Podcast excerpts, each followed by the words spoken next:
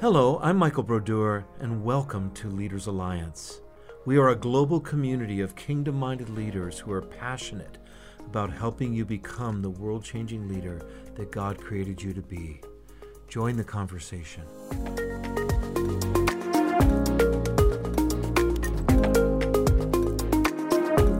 Hello, everyone. I'm Michael Brodeur, the director of uh, Leaders Alliance, and I'm super excited about this next podcast we have today. So, thank you for joining us. Those of you joining us live, those of you joining us in archive, we have a special guest today that I'll introduce in a few minutes, uh, Jonathan Nowlen, and he's just a phenomenal speaker. And so, anyway, I'm very excited to have you on board with us. Leaders Alliance is a global community of kingdom minded leaders who have joined hearts together to see God's kingdom come, his will be done on earth as it is in heaven. We have a passion for personal revival of every believer, that we would come into a full first love experience with Jesus. We have a passion for every single local church. We want to see churches rise up into the fullness of what God has called called them to be, but we also have a passion for impact in the greater community. We want to see God's kingdom come in every aspect, every sphere of society. And we believe that the key to that is to bring together the marketplace and the church into a dynamic partnership a kingdom uh, conspiracy to bring the purposes of God to bear in all the earth.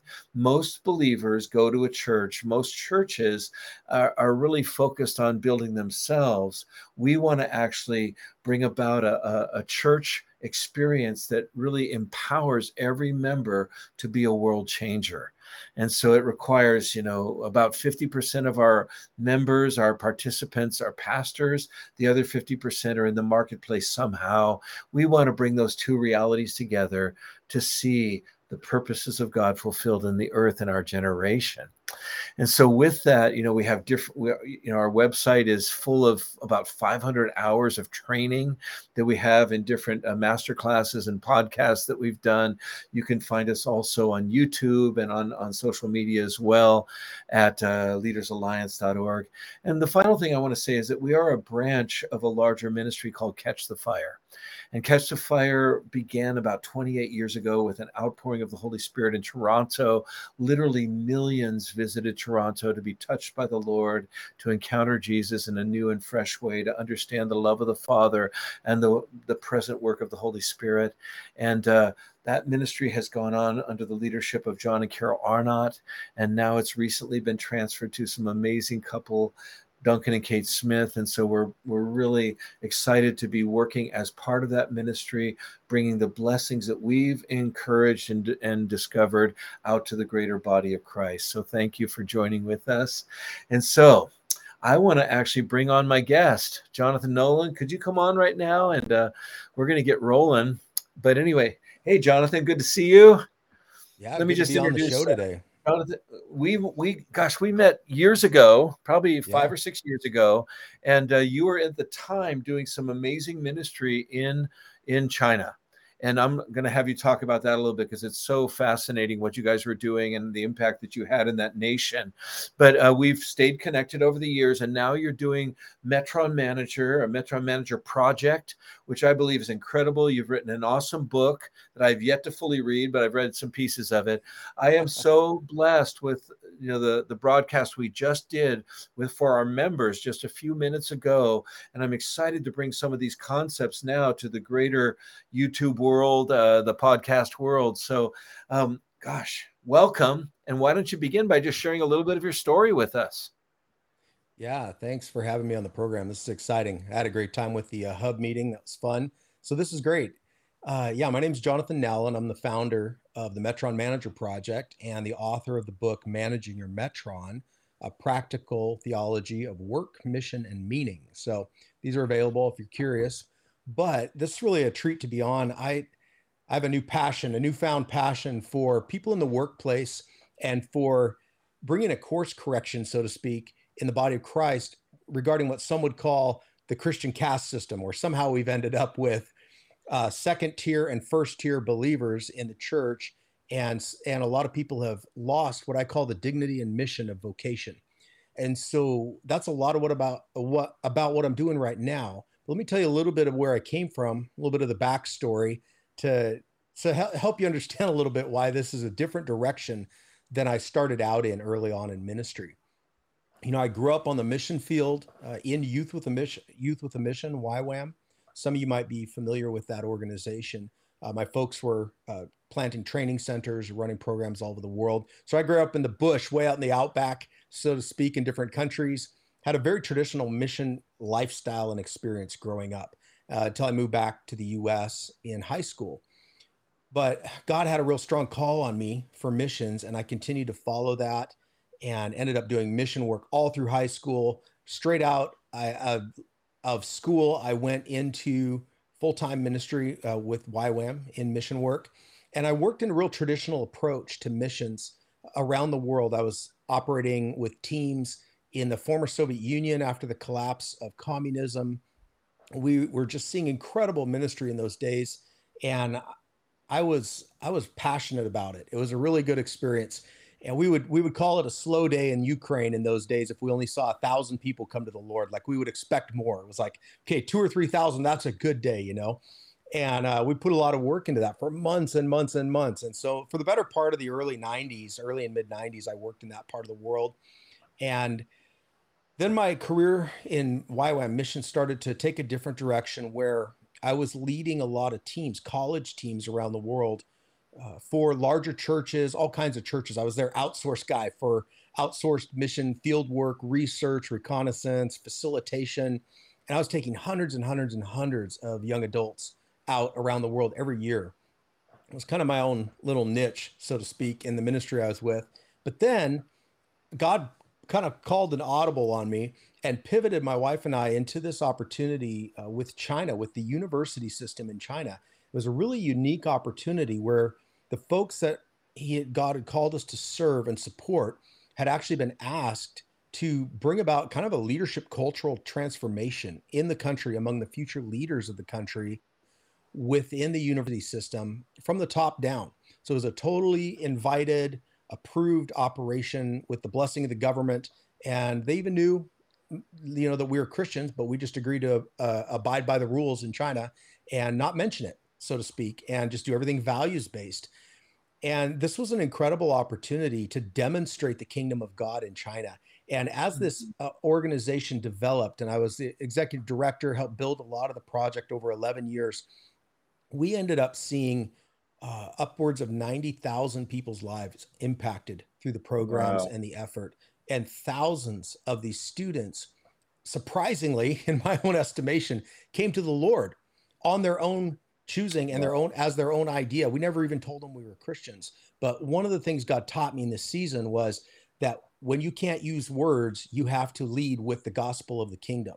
And when you lead with the mm. gospel of the kingdom, uh, the you know the word says that the kingdom of God is forcefully advancing and forceful people are laying hold of it people begin to climb in, so to speak, come in through the doors, the windows, when they get an experience to live a little bit of their life in the kingdom of God, they never want to leave. So that was a large ex- part of this experience in China, and it led me towards the ministry I'm doing right now with working professionals. That's amazing. Wow. Well, so let me just clarify though about the stuff because I was so fascinated when you originally met with me about what God was doing in China. You were actually teaching like essentially an ethics course. Is that what it was? And then and then based on biblical values, but not using scripture. And then and then you'd be able to grab these students and, and invite them to a, a a retreat or something, right? And be able to d- spend deeper time with them. I just yeah. want to just get a little bit of that uh, specifics on this because it it yeah, just the, sounded so program, intriguing. Yeah, the program that we developed was was a values based program that basically brought in the cultures, the culture of heaven and the ways of God into a workplace discussion.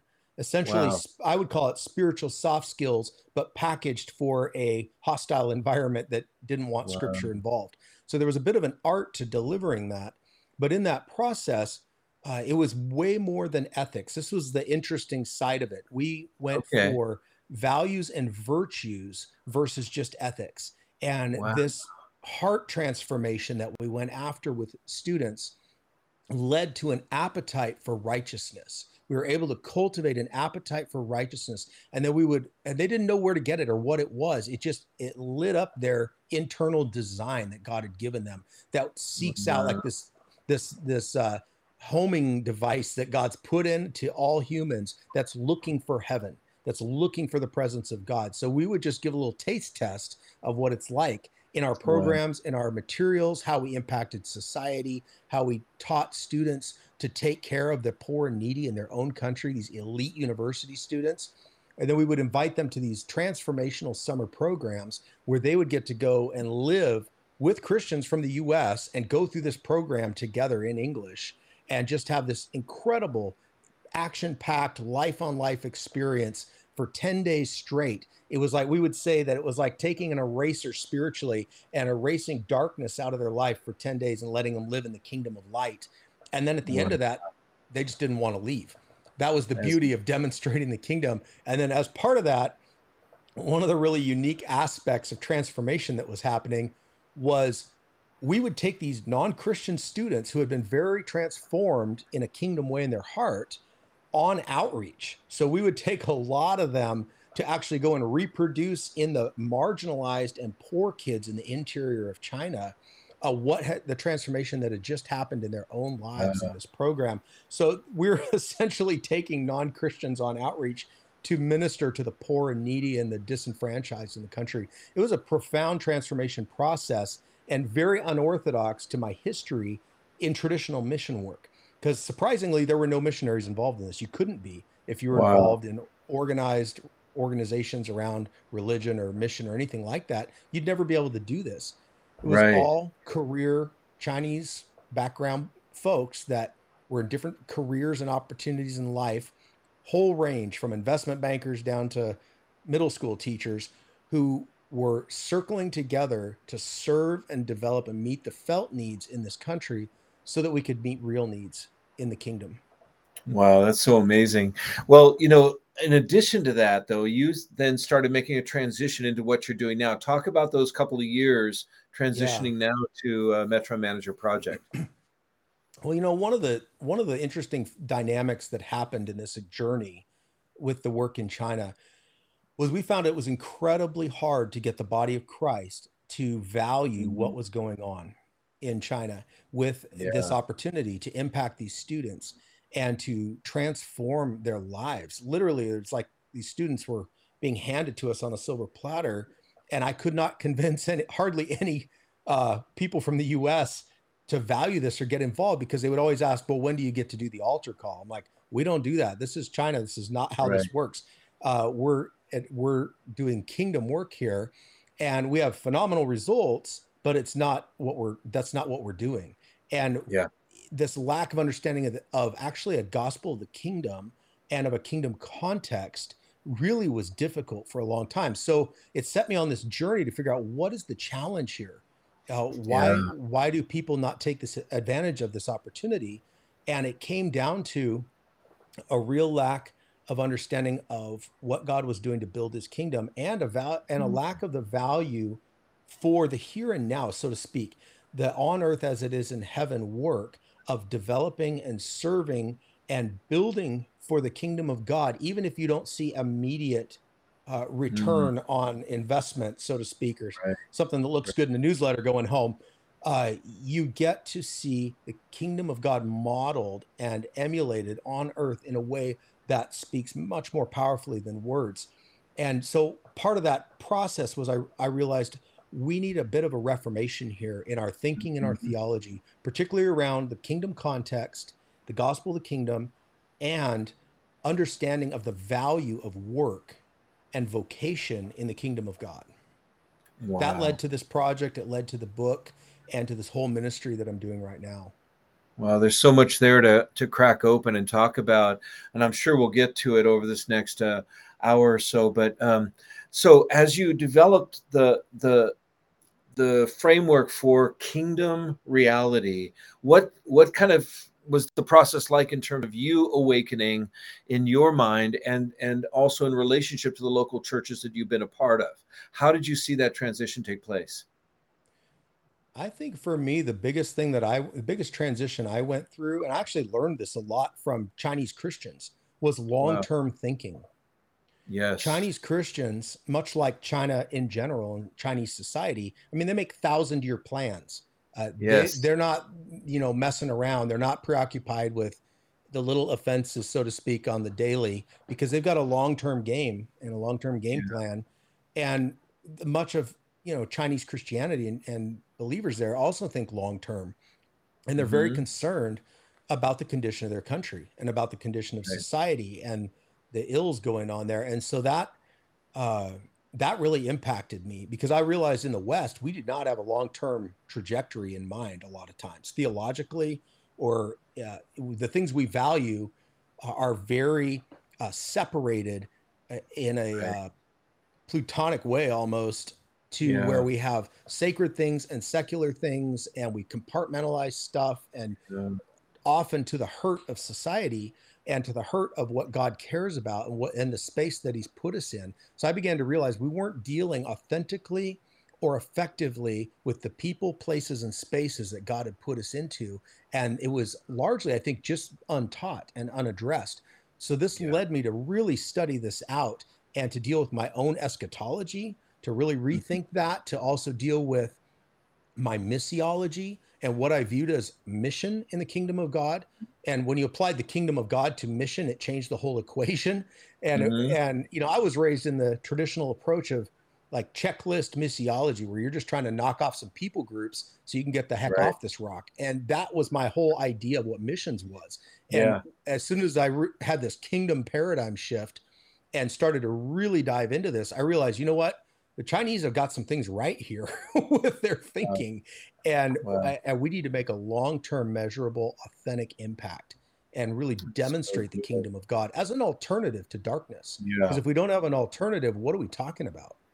Absolutely, and and again, unfortunately, one of the biggest feeders of the of our ineffectiveness in this age is the fact that we have an escapist mentality. We're just ready sure. to get off the planet rather than really trying to transform the planet. So, talk to us now about the word metron. How did you kind of come up with that concept and how does it fit into the book you wrote and the, the project you're engaged in? Yeah, good question. Uh, I realized, I guess, early on in this process when I was thinking through all this that we just lacked a framework and we lacked some vernacular, some some language. Mm-hmm. Yeah. To understand our context as believers on the planet, what we're actually supposed to be doing here and why. We really lack the why of all this mm-hmm. stuff. And and because we lack the why, we found ourselves without purpose. We really lo- mm-hmm. lost purpose. And you know, you got Christians that are just as stressed out and overridden by anxiety as people in the yeah. world. And this you know, I came across this term, uh, Metron. I started to hear it talked about, you know, at different churches and pastors were mentioning this, but I started to explore this a little bit. And it occurred to me that this was not just something that was relevant to Paul.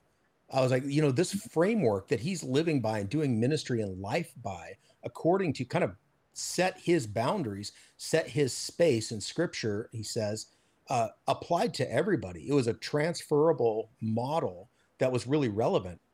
So in 2 Corinthians 10 13, the Apostle Paul says, We, however, will not boast beyond measure, but within the limits of the sphere. And that word sphere is translated from the word metron in Greek, mm-hmm. uh, which yeah. God has appointed us. So he recognized that God had appointed him a specific space. And, and some people call it a sphere of influence. I hear that talked about a lot, and that's fair, but that's not really what a metron is. A metron is more of a sphere of responsibility uh, sphere mm. of influence bothers me because when Christians hear that, or even others, but let's talk Christians right now, right? They think of it as a take it or leave it Instagram moment. Like we have this mindset mm. about Instagram being influence and this yeah. kind of thing. It's like if it's convenient, if I've got the right filter, my hair looks right. good today, I'm feeling up for it. You know, there's all these caveats, and then and then I'll call it influence. That's not what I don't think what Paul's talking about.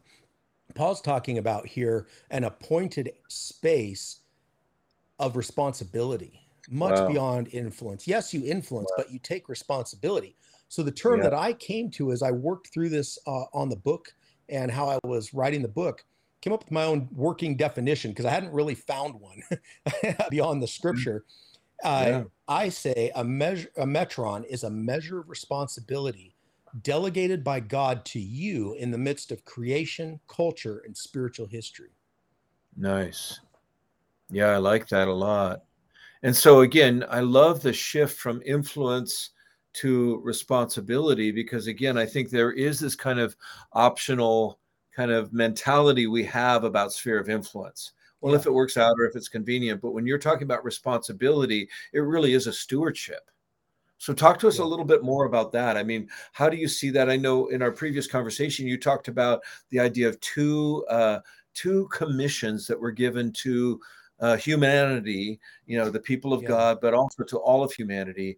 Talk about that a little bit and how it really is more than just an optional uh, choice. It really is a responsibility that's been delegated to us by our Father in heaven. Talk about that a little bit.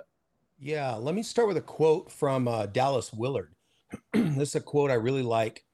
He says, The greatest issue facing the world today, with all of its heartbreaking needs, is whether those who, by profession or culture, are identified as Christians, if they will become disciples, if they'll be students, apprentices, mm. practitioners of Jesus Christ, steadily learning from him how to live the life of the kingdom of the heavens into every corner of human existence. And that's really how I see the metron concept is your your corner of human existence is your metron. Everybody's yes. got a corner of human existence, and most of it is a messy, broken, muddy place. And a lot of people don't realize that they are actually empowered scripturally and by a, their original design to actually be the solution for these areas and for the problems they find themselves in. And that that's being that solution in a collaborative role with God is actually what testifies about the power of God and humbles the powers of darkness. When they wow. see it work in you and through you, and you do things God's way in God's universe, you see the blessing. that wow. testifies. And that's the question we would get a lot of times in China with our work was we do the same kind of things. How come when you do it, it works, and when we do it, it doesn't work? And the mm. missing link was this idea of co-laboring and who you're working with and who owns the system. and uh, so there's much more about that in my book. But let me talk to you a bit about these two great commissions that are found in Scripture. Mm-hmm. This is really the linchpin of human existence for those yes. that know and fear the Lord. So the first great commission is where we get the foundations of theology of work and this right. idea of work being a form of worship. Mm-hmm. So in mm-hmm. Genesis 128, it says, God blessed them and said to them, Be fruitful and multiply and fill the earth, subdue it, and rule over the fish of the sea and over the birds of the sky and every living thing that moves on the earth. Then it continues on in Genesis 2:15, we get the other part of the original commission, the original great commission. Then the Lord mm-hmm. God took the man and put him into the garden to cultivate it and to keep it. These two words are crucial, cultivate and keep. So we'll touch on those mm-hmm. and this will this will illustrate why we have an original design and with these two these two com- great commissions in scripture inherently impart responsibility and authority and ability to do what god's called us to do it, it imparts purpose to us so in genesis 2.15 when it says cultivate that mm-hmm. word is abad in the original hebrew and it's the the word means work, but it also means worship. So what, the first command was to work, but also mm. it was to worship, and work was worship. It's kind of an inseparable definition. Yeah. And as you work and do the cultivation of the planet, as you obey, that becomes a form of worship. So inherently, work becomes a form of worship right out of the gate at creation, and it defeats this idea that work is somehow secular that somehow it's mm-hmm. in the way of doing something for the Lord or it's a counterbalance to something spiritual. And yeah. this idea of uh, cultivate is where we get the word, uh, well, the word cultivated descends from the Latin word cultus, uh, which means worship. And even in Spanish today, you know, cultos is like a worship service. So you still have this right. idea in the Latin right. language. And this idea of work being worship is really revolutionary to the body of Christ. You know, I never actually understood this until way into my mm-hmm. 20s, like later in in mm-hmm. life. I mean, I think I understood it inherently in the back of my mind, but nobody had ever come out and said that, so to speak. Mm-hmm. So the big takeaway for me and from this original commission was that work was ordained before the fall and it's not a result of the fall. Right. Now, where things get really interesting is how the original commission ties into the Great Commission. This is where things get a little bit technical, so hang with me on how we unpack this because I think this sure. will really help people who don't, you know, I know a lot of people that don't even read or take seriously the first couple of chapters of Genesis. They just blow yeah. that off and start in like Genesis 3. I'm like, if you don't right. start at the beginning, you miss the whole point of the book. Right. And so the question is do I see work as in the way of doing something spiritual, or is it the way of doing something spiritual mm. or in the kingdom of God? That's a good yeah. self assessment question. So, what was Adam's original commission? He he was to take responsibility. He had a metron, but it was a garden at the mm-hmm. time and creation. Yeah. yeah. he was to take responsibility to see the world outside the garden become like the world inside the garden. And to do yes. that, he was supposed to cultivate it and keep it. Now, there's some powerful little side notes to this that help us understand what we're doing in our metrons, because we all have a metron, like Paul does. Mm-hmm. Adam and Eve had a garden, we have a metron, and we're all called to work and to work as worship. Right. But how, how does this fit into God's original design, his original structuring of creation? Did you know that at the beginning, it says the condition of creation, the Bible says the condition of creation outside the garden was not the same as inside the garden. It was very mm-hmm. different and it was not fully alive yet. It had potential, wow. but it wasn't fully alive. Wow. And the garden was another thing to consider is the garden was crafted as a benchmark environment. It was a starting point for mankind, not the destination. It was an example of what the rest of creation was supposed to become. Mm. So it leads us to this question Did you know that creation is waiting for you to work? That you have mm. to work for creation to work. Wow. That's a that's a thought I had not considered to actually started researching this book. Because in Genesis 2, verse 5, it says, Now no shrub of the field was yet in the earth, and no plant of the field had yet sprouted. For the Lord God had not sent rain upon the earth, and there was no man to cultivate the ground. So God was withholding the rain, withholding his part of the equation until man brought their part of the equation and worked to cultivate the ground. So there he was awaiting mankind to do what he'd asked him to do. And then this produces the model of co-laboring right at the beginning of scripture.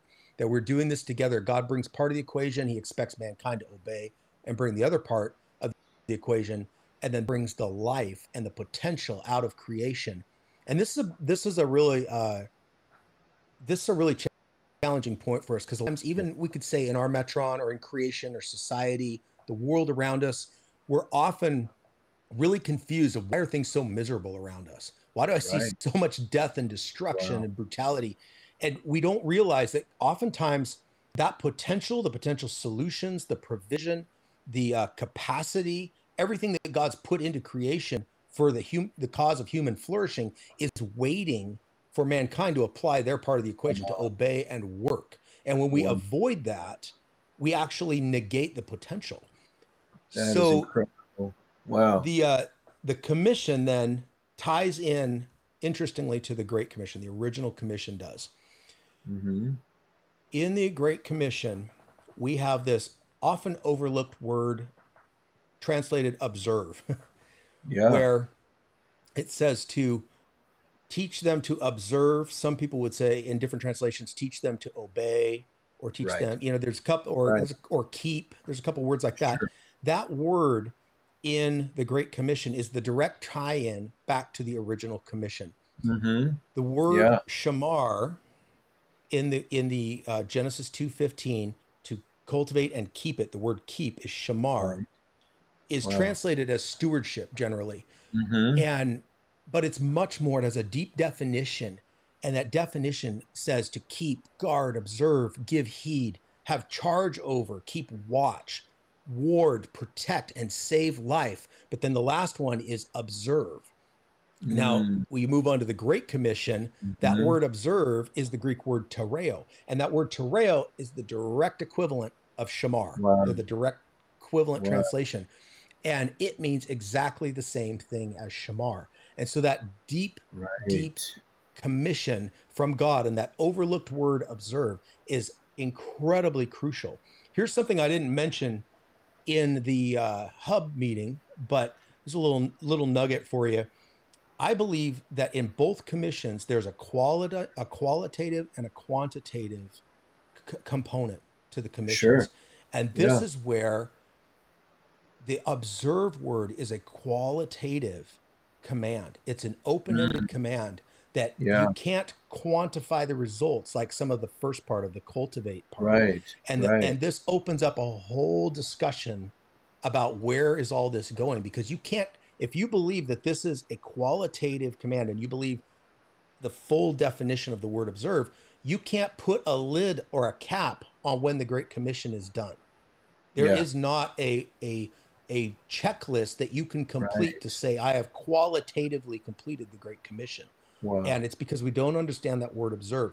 So not only does it the theology of work tie directly to mission and puts everybody on mission in the kingdom of God, but it also opens up the event horizon for completing the Great Commission in a very exciting way. That's so amazing. You know, I, uh, I mean, even as you're talking and, and having spent some time with you already, hearing some of your perspective on this, you know, again, I, I, I first of all had this idea that the garden didn't require a lot of work. So here you are just hanging out and you know, just picking the fruit off the tree and eating it. Oh, don't pick that one. But you, you know, there's there's no part there's no partnership with humanity to God in terms of function or in terms of work. Okay, and then and then seeing, you know, as you referenced just briefly, the fact that really hard work was really a result of the curse. And it's funny because, you know, I have seven kids. Uh, half of my kids are you know in the gen z kind of side of things. And their whole thing is like well why do i have to work? And what's the point of work? Right. and you know it's like they don't even understand that wait a minute there's something not just it's not a curse. It is actually the fulfillment of of our design that we would actually partner with God and be able to take responsibility and be able to do our part, as you said in the uh, Genesis 2 5 uh, statement that God's waiting for us. And it also ties in this other thought that I had, which is, you know, that people have asked me, well, if God's so good, you know, why is the world in such a bad state? And I just would tell people God didn't allow it, we did, because God put us in a position of oversight. Yeah. Where we were called Absolutely. to observe, in a sense, everything that He had commanded us, and we failed to observe it. Therefore, we released the garbage, the brokenness, the difficulties, the, the sin, the pain, the, the disease. In other words, that we were given authority. See, all of this is tying together, but I never associated it with the theology of work. I just yeah, I mean, uh, look at with co-laboring. I mean, even even look at how that got started. What was the some yeah. of the first things that God told Adam? You know, yeah. there's this concept of that God left things unfinished at creation on mm. purpose. Mm. Yeah. And they, they weren't going to get done unless Adam did it. it that was the design. Yeah. So one wow. of the first things he he did, well, was well, he says subdue, cultivate, and keep. Apparently, right. there were things that were not subdued, not cultivated, and right. not kept. Right. Yeah. And so there was immediately uh, a requirement for work. Mm. But then, what does Adam get to do? He's asked to name the animals. That was like mm. right out of the gate, one of his first co-laboring jobs. God right. brings the animals to Adam. Adam imparts a name. God says, "That's pretty weird, but we'll go with it because that's what I said we're going to do." And, yeah. uh, and so yeah. he allows. This is the beauty of co-laboring with God in the kingdom. Is God right. allows you to co-author with Him things in yeah. creation, and there's things in creation that will not come to be if you don't name that animal. Right. And and this is, I mean, people might think, well, that's simple. Well, yeah, but everything matters to God in the kingdom of God. Yeah. He wants to co-author these realities with you. I mean, that's yeah. the father son daughter relationship that's right. driving the original design. And that's where things get really fun is when you're on your day to day in the workplace, in the marketplace, in your family, you're figuring out with your family, whoever's in your Metron, how you're managing it. What are we going to do to name some animals today? Right. How are we going to co-author the environment in this space? How are we going to bring redemption, reconciliation, restoration? How are we going to reverse yeah. the effects of the fall in the people, places, yeah. and spaces that God's given us right now? That's so good. You know, um, you you said a statement earlier, and you said it in our previous broadcast as well.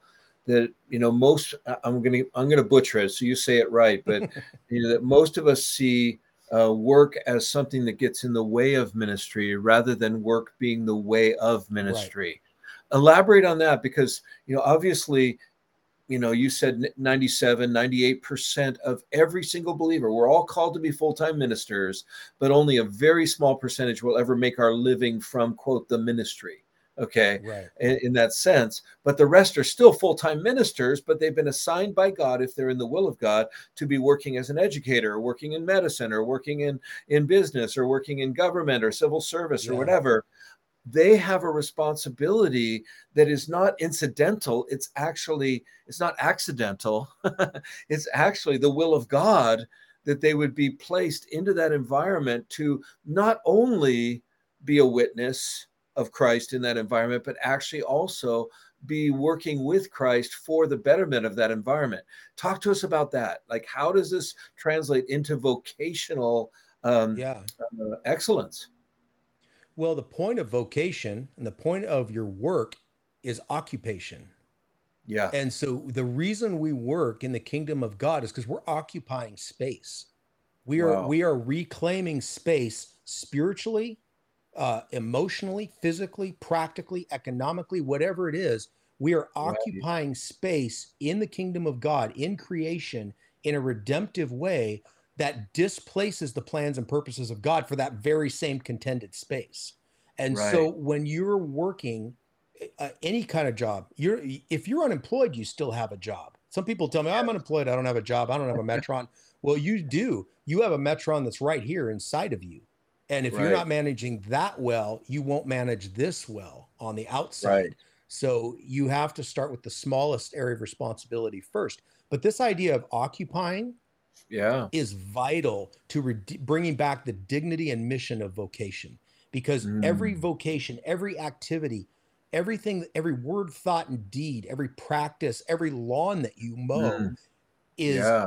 commissioned to hold the ground for the kingdom of God so that that yeah. space is Jesus finds that space redeemed.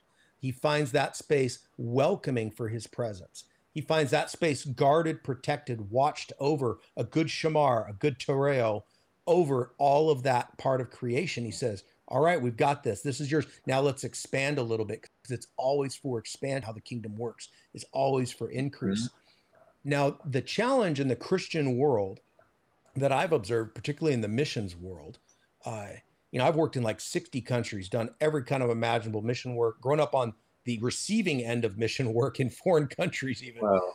Yeah. Uh, we cause a lot of problems globally because we disconnect ministry from work, just a high yeah. view of work in general.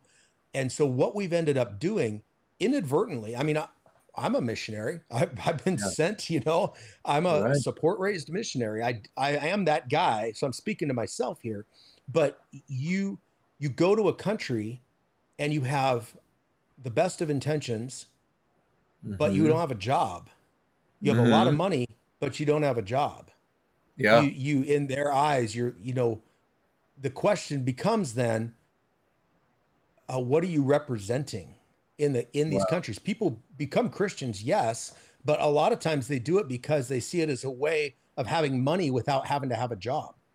right. So inadvertently, our models have modeled uh, this idea that work is in the way of doing something spiritual, rather right. than being the way that the kingdom advances and the very purpose for what mm. God designed you to do. So when we complain about prosperity gospel in Africa, how did we get that? We got right. that through modeling this money without work and mm. you know mm. all these other aspects of that so there can be a lot of damage done by the models that we utilize and what the secondary byproducts that people pick up in these right. countries when we're doing mission without work. And so this is why work has to be demonstrated as the very means, the very mm. redemptive model of living, the very purpose right. of why you're a Christian. So that when people become a Christian, they don't say, I'm going to become a Christian so I don't have to work and I have money. They say, I'm going to become a Christian so that I can work and transform the world around me through my vocation. And wow. then it's a whole different mindset. You don't have to worry about the prosperity gospel if you fix the theology of work on the front end. It's amazing. Wow. Yeah. I mean, John Wimber actually did some research when he was the president of the Fuller Institute of Church Growth, where he actually looked at a bunch of fully funded church planters compared to bivocational church planters and found out that across the board, the results were about the same. In other words, there's something also about being working around people that contextualizes you as a human being rather than being a fully supported minister, irrespective of anybody else. In other words, there is that sort of caste system that gets created when we're not actually engaged in labor.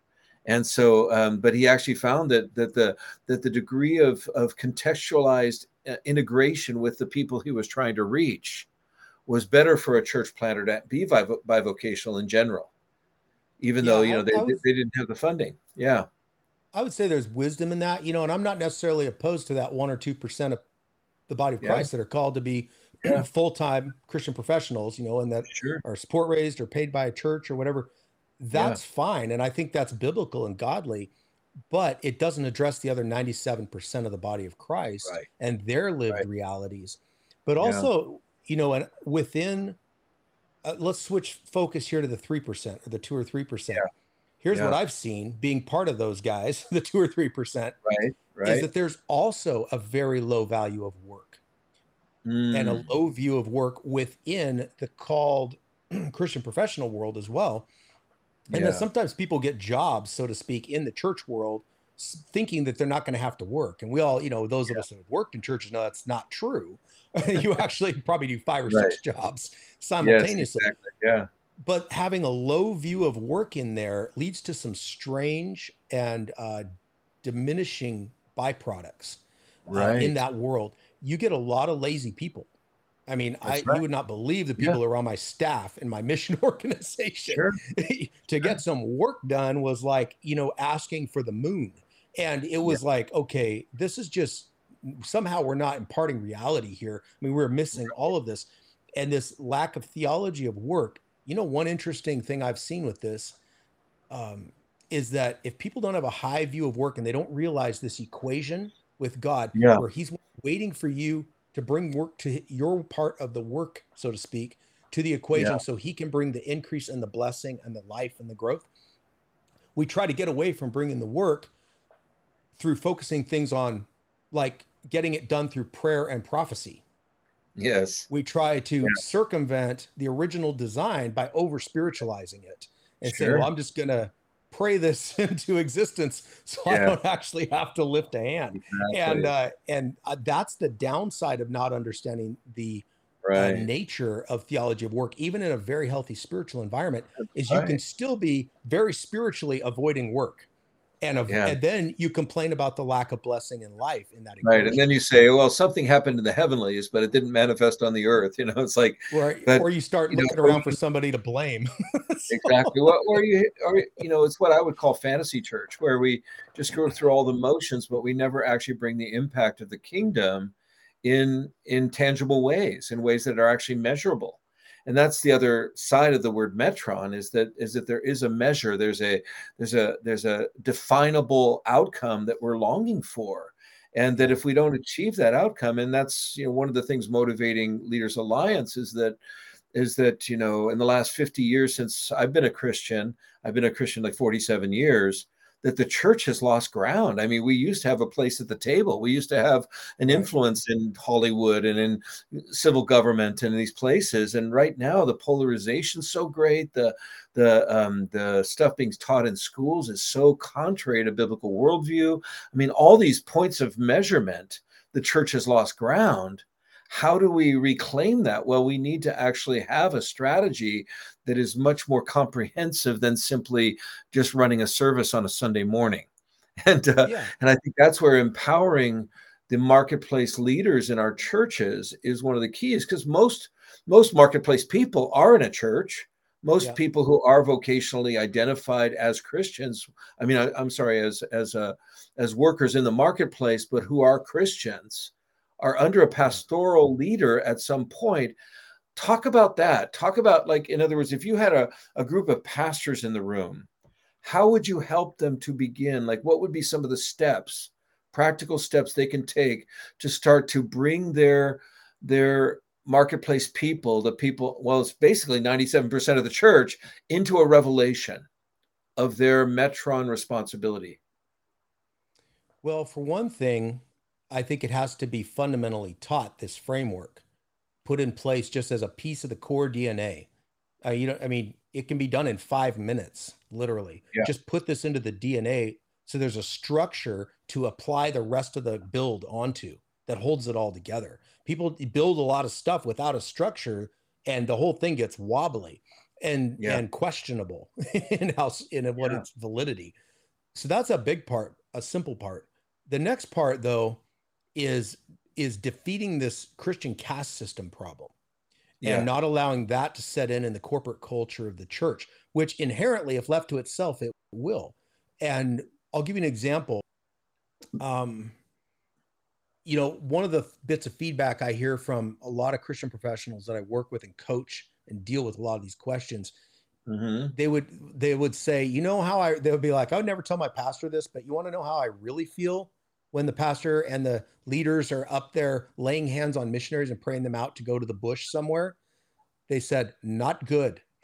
they said that uh, they would it outwardly say, yeah, that's great, but inwardly they would say, you know, I've been demoted one step further in my in my value in this community. Wow. And in wow. and uh, and this goes on and on and on for years that there's these special select super Christians that get recognized. They have the dignity and mission of what they're doing. But in the marketplace, which is 97% of the body of Christ, or even the single moms who are never recognized, or That's have right. any purpose or validity imparted. I mean, who's ever heard of somebody laying on hands on the, the mom who has a homeschool co-op and praying out her into her mission? That's right. From yeah. the front of the church. You do that and you won't lose people in your church. Wow. You start you start laying on hands. This is actually what I heard from a lot of these people. I'd ask them, what would change your experience at church? Mm. They said, just bring me or others up there and lay hands on me and pray me out and commission right. me into my ministry in supply wow. chain at this big company right and into my domain let me share testimonies from the front of the wow. things i see god doing every day yeah. and and hear the problems i have with how i'm interacting on a daily basis with this fallen broken world around me that i'm trying my metron is a mess and i'm the only christian and i need to be developed and empowered in that of how to be missional how to be on mission how to manage my metron and yeah. and not be you know mentioned every four or five years when there's like a building campaign and you just need exactly. some money from yeah. the guys working the jobs you know and yeah that's how they feel so right. we we just self defeat without intending to in the culture right. and it's not that hard i don't think to change it to change the direction no, I think you're totally right on. That's amazing. Well, we're going to have to wrap up in about 10 minutes or so. So I want to make sure that we're we're covering some of the cuz you know, again, I'm being around you a bit, you know, I've heard some of the nuggets you have. you talked about um this idea, I don't know, I, am not going to say it correctly, but like shards, like, you know, the idea of uh, oh, yeah. uh broken finishes in in the structures of of society. Elaborate on that. Give us some framework for that. Yeah. So this gets back to this idea of what are you actually doing in your Metron? And the yes. I call it missionized theology of work. So once you've realized that yes, work is the means and the commission, God gave you that, and it's missionized, it's connected to the Great Commission. How does that work out in the marketplace? Because I'm not quitting my day job and moving to India to live in a mud hut like some right. of us have done, you know. And right. so, yeah. uh, so how what does this even look like? What's a missiology or a an understanding of mission practice in the marketplace. And I yes. came up with this this uh, model that I call broken edges missiology, which is what you're alluding to. And The way I understand this and have seen this is that within your Metron, you know, your Metron functions like a little mini outpost of the kingdom. And what is the kingdom always yeah. doing? It's always expanding. The Bible says it the, yeah. the increase of his government and peace, there will be no end. There's constant expansion in the kingdom of God. That's the design. The garden was always supposed to extend outward and be cultivated into the earth. It was a model of the kingdom. And so everything is designed to work that way. So your Metron is as well. That's the point of what you have. Mm. So actually, you find as you do well with the little, God expands you to more and to more mm-hmm. and more responsibility. And as your Metron expands, the way I've learned to picture it, it's like you're pushing back the ocean of darkness around you. Mm. You're pushing back this sea. And what's yeah. exposed when you push back the sea, you see the coral reefs, you see the shipwrecks, you see the dead bodies, you see the yeah. prisoners, you see the lost treasure, you see what I call the broken edges that start to emerge within the edges of your metron. And wow. what this does when you have your spiritual eyesight in place and you're seeing with spiritual eyes and kingdom eyes and redemptive eyes is you say, okay, I see this broken edge, this issue in my metron that is now exposed as my influence and my responsibility is increased. That is my mission target to bring wow. redemption, redemptive solutions, restoration, reconciliation to that which is in my sphere. But as it moves out, you you then you don't get uh, hung up on these impossible uh, shame and guilt filled expectations of man i can't change stuff on the other side of the ocean or i can't do mm-hmm. this or who am i when yeah. when you realize no god's expanding this part of the kingdom around me and i need to name some animals in here i mm. need to mm. bring some identity in here yeah. i need to bring some solutions i need to cultivate cultivate and keep wow. what you can in that space right. and so this idea of broken edges I think mirrors how the kingdom expands and the redemptive stuff that's revealed to us as that right. happens. That gives us our targets, our context, and frees us up from this overwhelming anxiety that just shuts us down and says, you know what? I'm just going to sit on the bench and ride this thing out because I'm not a missionary, so to speak. No, yeah. you're on mission to the broken edges of your metron. And that could be as small as a broken edge in your child's heart, yeah. or it could be political problems as the president of a country. It, the same right. view and pr- approach applies no matter what's in or out of your metron. Right. Wow, that's that's awesome because again, I think some of us do get overwhelmed by the, you know, the in the world they have a phrase that says uh, "think globally but act locally." Um, but if you think, you know, if you if you take responsibility for the whole planet, where God hasn't really assigned you a metron yeah. responsibility for the planet, you can increase anxiety and and uh, you know all of those issues. I mean, it's it's very real. But if you actually take the next thing that God puts in front of you, yeah, you know that that take responsibility for, let's say, ministering to this one person who's bound up in a lifestyle that's not necessarily pleasing to God, but but you're not even dealing with that at this point. You're dealing with the fact that they just lost a loved one or something.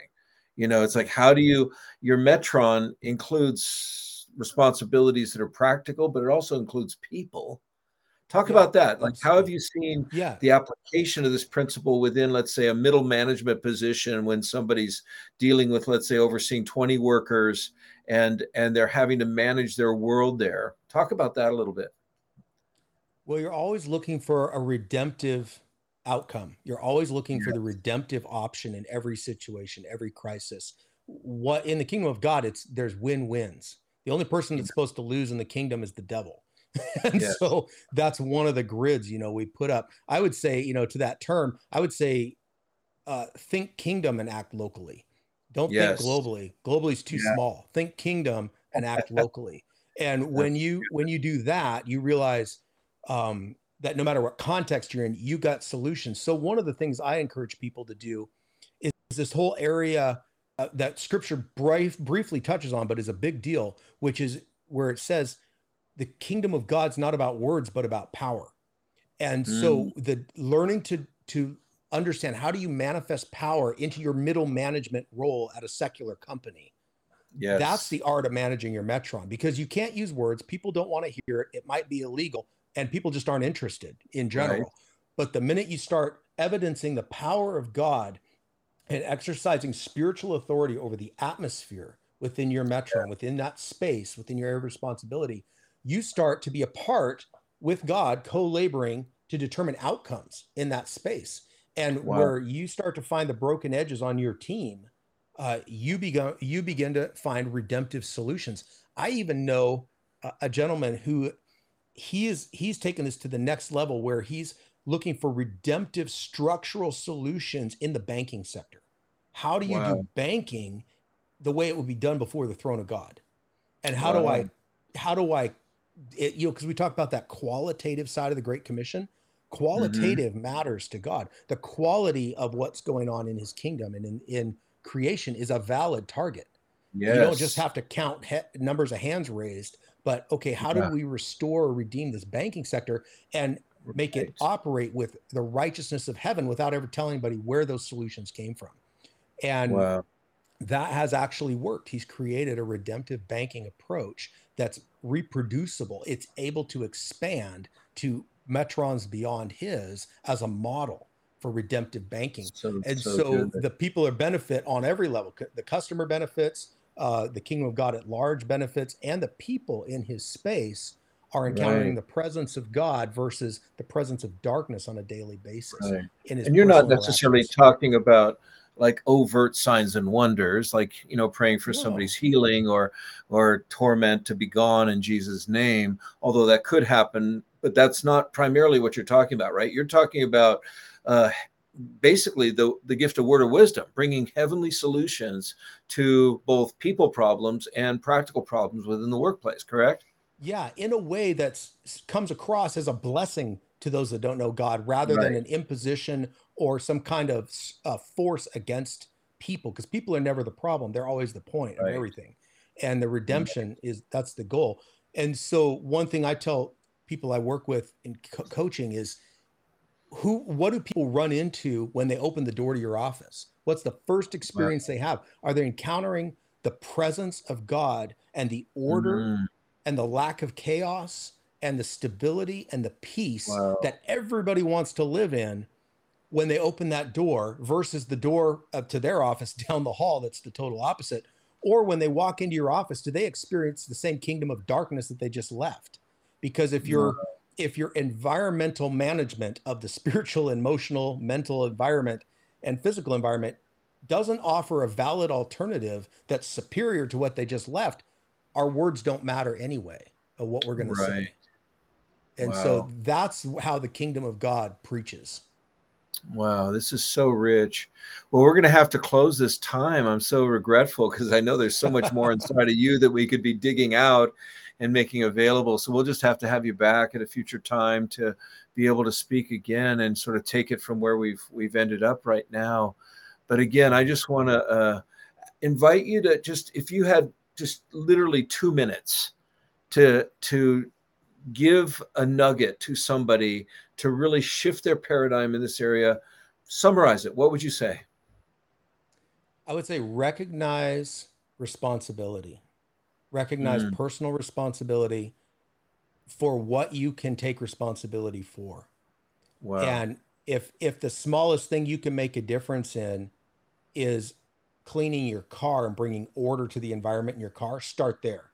Because that wow. will build credibility in the spirit for you to have more responsibility to bring order to that which is beyond your immediate sphere. You're you're all in the business of faithfulness and follow through in the smallest right. level possible and not despising the day of small beginnings and being totally content totally at peace and rocking the space you're in and not always look don't always look out to what's ahead or what you're trying to get to or your career path but envision the space you're in being the battlefield and the space that you're supposed to occupy for the kingdom perhaps for the rest of your life and being okay with that. Mm-hmm. And then God will escalate you into different things as you're faithful and you follow through and take responsibility. Wow, that's so so good. And of course, everybody remember that that responsibility also emerges out of your sense of identity and one of the things Amen. we're so we're so committed to at, at Leaders Alliance is helping you rediscover your identity in Christ Christ in you, the hope of glory, to partner there. And then from that identity to begin to sense your authority and authority obviously goes hand in hand with responsibility so it's like this this this reality this shift in our thinking that we're not just here to go to church till we go to heaven we're here to bring transformation to the world around us by the grace and power of Jesus within us.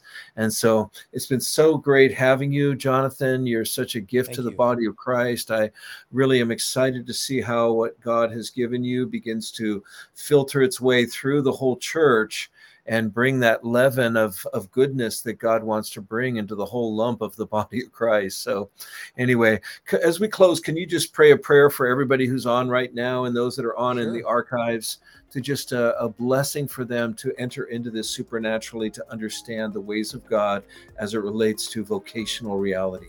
Go for it. Yeah, Lord, I bless this audience and bless everyone listening to this podcast and ask for a opening of their heart and their mind to these informational truths, God, that you're laying out for the body of Christ. And I pray for a total redemption of every space, every people, place, and space in people's metrons. Pray for an anointing to be able to do that, to understand it, and to know how to tap into this co laboring relationship with you, God, as a son or daughter in the kingdom of God, and to be able to thrive and enjoy occupying the space God's given them, and to bringing the little bit of on earth as it is in heaven into reality and to see that prayer answered Jesus prayed. In Jesus' name, amen. Amen. And let's close with those final words of Jesus when he was sharing the parable of the talents and the minas. You know, he said, Occupy till I come.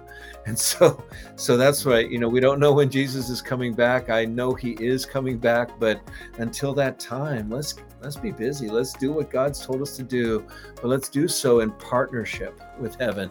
So God bless you. I'm so glad you could join us for this podcast and uh, just join us each week as well. We have amazing guests on, and thank you so much, Jonathan, for being here.